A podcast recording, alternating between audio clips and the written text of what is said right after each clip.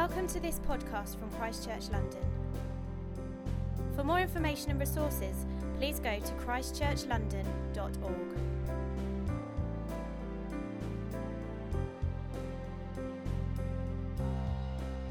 How about that? Um, so I'm here to bless you this morning with a nice short sermon. It's going to be about 20 to 25 minutes, so not long to hold on till you can get back out in the sunshine. Um, I just want to thank Jamie for leading worship this morning, got us all going. Um, I don't know if you know this, but um, I bust Jamie's hand up on Friday by throwing something in really hard, and he's been unable to even hold a glass in his hand for a couple of days, but um, seemed to do fine this morning, so for a lot of pain, thank you, Jamie. Um, there was no, no retaliation on his part, so I'm, I'm in good health. Um, so, what are we all doing here? Um, over the world, there are 2 billion, well, people reckon about 2 billion Christians. That's one in three people, roughly, on earth call themselves Christians.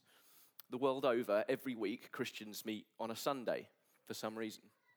They meet on a Sunday, and in particular this Sunday, to celebrate the resurrection of Jesus Christ because of something that happened at the end of Jesus' life after he died, a small band of Middle Eastern fishermen became 2 billion people 2,000 years later.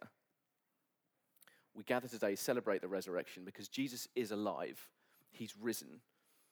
Not only did Jesus come back to life, but he still lives today. He is still alive. And He wants to, wherever we're at, whoever we are this morning, He wants to affect our present here today. So before I get into uh, the scriptures here, I'm just going to give you a bit of uh, background um, of what's been happening before this story picks up. So, uh, Jesus had completed his ministry on earth. He'd spent roughly three years with his team of 12 disciples uh, touring around the Middle East. He'd been performing miracles. He'd been opening the scriptures to them. He'd been teaching them about who he was, about the fact that he was God. He'd come to set up his new kingdom on earth. Um, most of uh, the Gospels cover this story of Jesus' ministry before they get into the end when he is crucified. What happens is one of his disciples betrays him, which he predicts. He says, One amongst me is going to betray me. That's Judas. Judas goes off and betrays Jesus' location to the authorities. He's arrested by the Romans. He's given a show trial. The people, the religious rulers of the time, the Jews, call for him to be crucified. They want him to be killed. Um, he's then taken away to be crucified. He's tortured. He's flogged. The skin is literally torn off his back. Nails are driven into his wrists, into his feet. He's killed. He dies on the cross. A spear is driven up under his rib cage into his heart just to make sure he's definitely dead. And then he's left. His disciples flee. They disappear. These men that were following him around run away. We're going to pick up in Luke 23 starting in verse 55. The women who'd come with him from Galilee, and just before I get into this, um, the, the him in here is a guy called Joseph of Arimathea. He's a guy that goes to the Roman authorities and asks for Jesus' body. He takes Jesus' body down off the cross, wraps him in linen, and places him in his own tomb. So he already has a tomb set up. He's a wealthy man. Only wealthy people could afford these things. And he buries Jesus, and a stone is rolled in front of the tomb entrance. So these women who had come with him from Galilee followed and saw the tomb and how his body was laid. Then they returned and prepared spices and ointments. On the Sabbath day, they rested according to the commandment. But on the first day of the week, at early dawn, they went to the tomb, taking the spices that they had prepared, and they found the stone rolled away from the tomb. But when they went in, they did not find the body of the Lord Jesus. While they were perplexed about this, Behold, two men stood by them in dazzling apparel, and they were frightened and bowed their faces to the ground. The men said to them, Why do you seek the living from among the dead? So it's Sunday morning, just like it is now. Jesus had been dead and in the grave for three days.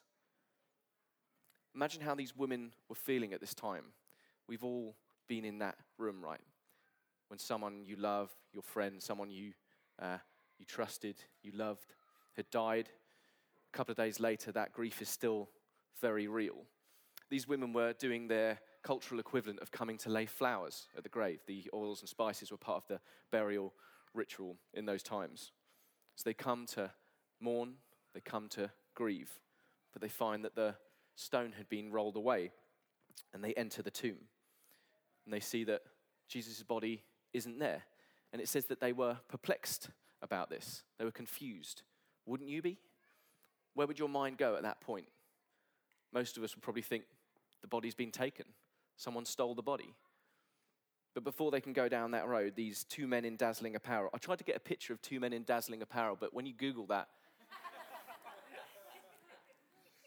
that that's what comes up. So it's pretty unhelpful. So um, these men in dazzling apparel were angels. Not these men were not angels, they're rappers. These men were angels in dazzling apparel. So back, back to the verse. And these men say to the women, Why do you seek the living from among the dead? In other words, what are they saying? Jesus is alive. This account tells, them, tells us that the women were then at that point frightened. Wouldn't you be? Not just by the fact that Jay Z had just shown up, but that Jesus is alive. People don't come back to life. I don't know how good your medical knowledge is, but an acre, people don't come back to life randomly, do they? Especially after having a spear driven up through their ribcage and into their heart. And the angels continue in uh, verse 6 He is not here, but he has risen. Remember how he told you while he was still in Galaxy, Galaxy, Galilee, that the Son of Man must be delivered into the hands of sinful men and be crucified, and on the third day rise. And they remembered his words, and returning to the tomb, they told all these things to the eleven and to all the rest. Now it was Mary Magdalene and Joanna and Mary, the mother of James, and the other women with them who told these things to the apostles. But these words seemed to them an idle tale, and they did not believe them. But Peter rose and ran to the tomb, stooping and looking in. He saw the linen clothes by themselves and went home marveling at what had happened. So the angels start explaining that Jesus had been talking about this all along. The women remember this. They remember Jesus saying that this was going to happen. And they realized that the man that they had hoped in was exactly who he said he was. This was proof that Jesus was who he said he was all along. Coming back to life is a pretty good sign that you are who you say you are. At this point, the disciples were themselves grieving and frightened. These women show up. Uh, culturally, back in those days, if I'd committed a crime and a wit- woman was the only witness, um, I'd never be able to go to trial because a woman was not considered a valid um, witness in court. So, what's happening here is they show up to the disciples and they're telling a story that's, be honest, let's be honest with ourselves, sounds pretty far fetched anyway, and they just call it, this is just idle chatter. And they don't believe them. Would you have believed them, regardless of the culture? Would you have believed that Jesus had come back to life? And there's a mixture of feelings here. You can see disbelief, you can see doubt, you can see curiosity, you can see celebration. What would you have done if you were the women? Would you have run around telling everybody what had happened? Or would you have been afraid that no one would believe you? Would you have been like Peter and you would have ran to the tomb? It says here that he ran. Can you hear the urgency in his steps? The desperate desire to find out that Jesus was really alive. So then in the account, what happens is uh, Jesus then appears to some of his other followers walking down a road to a town. Uh, and we're going to pick it up here in verse 28. At the moment, he's with um, these followers, and they don't know it's him. So the Bible tells us that he, their eyes were shielded from finding out it was him. So they drew near to the village to which they were going. He acted as if he was going further. But they urged him strongly, saying, Stay with us, for it is towards the, towards the evening, and the day is now far spent. So he went to stay with them.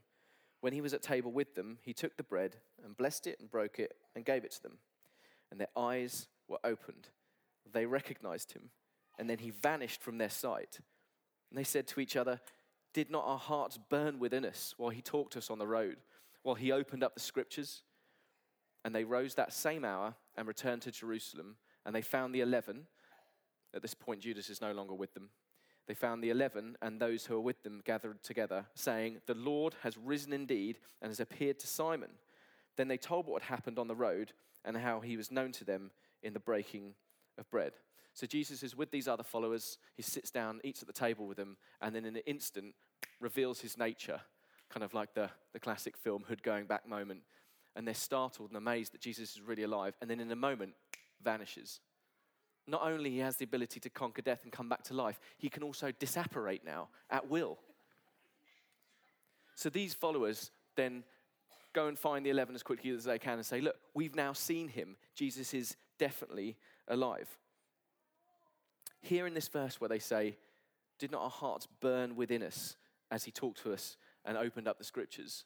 Jesus is with them and pointing to them to the Old Testament, their holy book, and explaining how the scriptures and all of the Bible was pointing to him. It was pointing to this moment where he'd be crucified and come back to life. One of the passages he would have been using probably is in Isaiah, the book of Isaiah, chapter 53. I'm just going to read, but I don't think I have it up uh, behind me, um, but he would probably be reading scripture like this. This was written 800 years before these events. And they made his grave with the wicked. Guys, remember, I was crucified with a criminal to my left and to my right, and with a rich man in his death. Guys, do you remember my friend Joseph of Arimathea buried me in his tomb? He's a rich man. I was buried in a rich man's tomb. Although he had done no violence. Guys, have you ever seen me commit any violence? And there was no deceit in his mouth. Guys, have I ever lied to you, even about coming back to life? Yet it was the, Lord, the will of the Lord to crush him and put him to grief. When his soul makes an offering for guilt, he shall see his offspring. Guys, I'm alive. My eyes work. I can see you. And he'll go on like that. And there are scriptures all over the Old Testament which talk about the events of Jesus' life. Hear them say, Didn't our hearts burn within us? Has everyone ever experienced that? Your heart burning within you? How desperately they wanted to believe that those scriptures were true. But then Jesus reveals himself and says, Hey, it is because I'm alive. So these followers have gone and found the 11 um, who at this point uh, were grieving as well. At this point, they still didn't believe that Jesus was alive. And as they were talking about this, um, these things, Jesus stood among them and he said to them, Peace to you. But they were startled and frightened and thought they saw a spirit. And he said to them, Why are you troubled? And why did doubts arise in your hearts? See my hands, that it's myself. Touch me and see for a spirit does not have flesh and bones as you see that I have. And when he had said this, he showed them his hands and his feet. Going on to verse 44. Then he said to them, These are my words that I spoke to you while I was still with you, that everything written about me in the law of Moses and the prophets and the Psalms must be fulfilled. Then he opened their minds to understand the scriptures, and he said to them, Thus it is written that Christ should suffer and on the third day rise from the dead. And that repentance for the forgiveness of sins should be proclaimed in, the, in his name to all nations, beginning from Jerusalem. And you are witnesses to these things. So the disciples are gathered together, and then Jesus reappears amongst them, and he scares the living daylights out of them. They think he's a ghost, wouldn't you? They're not expecting, he is literally the last person they'd be expecting to walk around, considering they watched him die. So he walks amongst them and just says, Peace to you. What an entrance. We all enter rooms in different ways, right, depending on what we like. Some people walk into a room and go, Here I am. Other people walk into a room and go, There you are. Some people walk into a room quite silently. But uh, Jesus walks in and goes, Peace to you. And he asks them, Why are you troubled? And why do you doubt? What a question. Why wouldn't you be troubled? This is quite a troubling situation, but it's a wonderful situation. And he asks them, Why did you doubt? And then he can, they can touch him. He says, See my hands, see my feet, see the scars, feel the scars. Look at my feet. Look at the hole in my side. But he lives. They can physically touch him. He is alive and real and not a ghost. Can you see the doubt here in the disciples? The amazement, the fear, and the revelation from the scriptures. It says Jesus kind of reveals to them the truth of the scriptures. This couldn't be more amazing for the disciples. It couldn't be more amazing for us. This is an even bigger moment when Marty McFly finds that the doc is alive and living at the Old West. This is even bigger when, than when they find Spock on the planet Genesis in the Wrath of Khan. This is bigger than when they find that Gandalf had been reborn in the forest of Fangorn. This is bigger than when Harry Potter comes back to life in that abomination of a film, Harry Potter 7, Part 2. And it's even bigger than when Obi Wan Kenobi comes back as a Force ghost in The Empire Strikes Back. You know why it's bigger than these things? Because it's real. This actually happened. It's not fantasy. It's not a film. It's not a made up story. It's not a metaphor about being knocked down and having the strength to get back up again. This actually happened 2,000 years ago. Think about that for a second. This is real. I wonder if the band could come back up, please.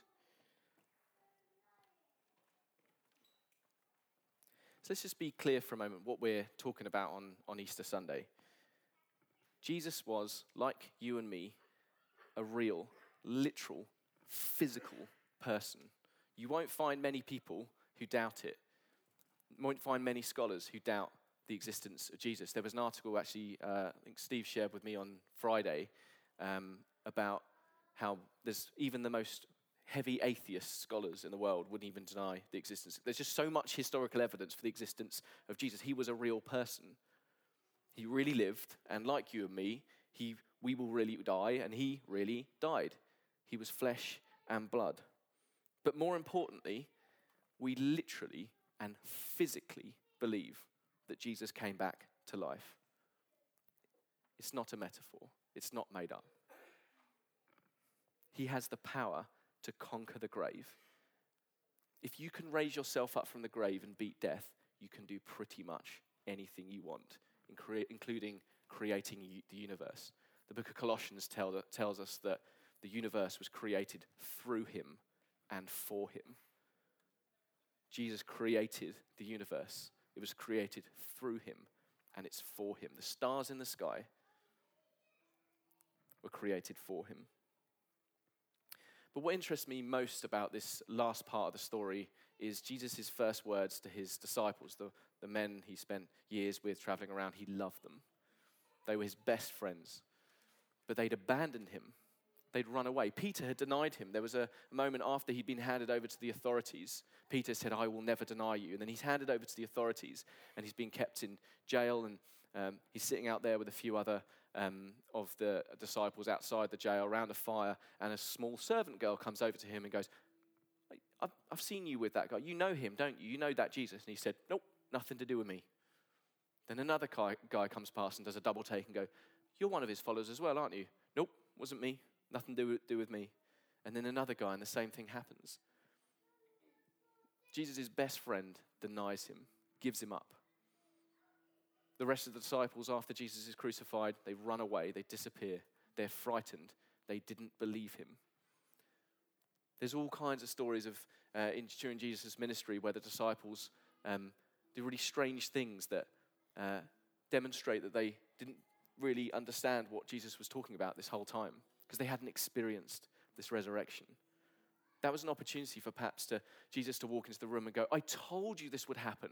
I told you so. Why didn't you believe me? Peter, why did you why did you give me up? But what does he say to them? Peace to you. Peace to you. Instead of rebuking them, yelling at them, he says, Peace. Are you listening to Jesus this morning? peace to you? Are you angry? Are you scared? Are you doubtful? Are you filled with doubt this morning about Jesus? Peace to you. Are you feeling guilt and shame like the disciples would have been that morning? Are you feeling shame this morning? Peace to you. Let it go. Where are the dark and the broken areas of your life? Where are you hiding? peace to you. We have in the story the words and the picture of the gospel of the grace that God's ha- God has, God's heart towards us. He knows our weaknesses and that we're just dust, yet He joyfully welcomes us into His family as His children. Peace to you this morning. Why don't we stand together?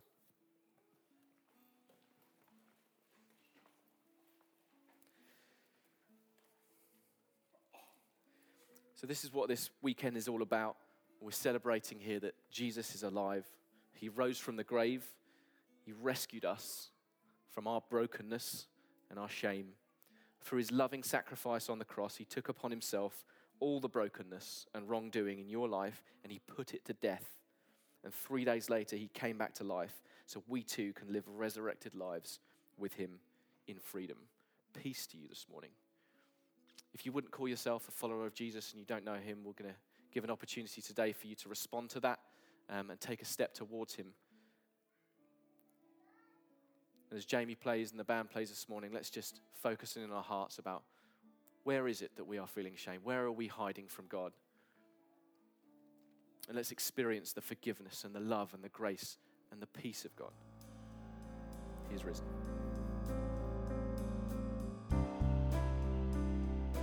Thank you for listening.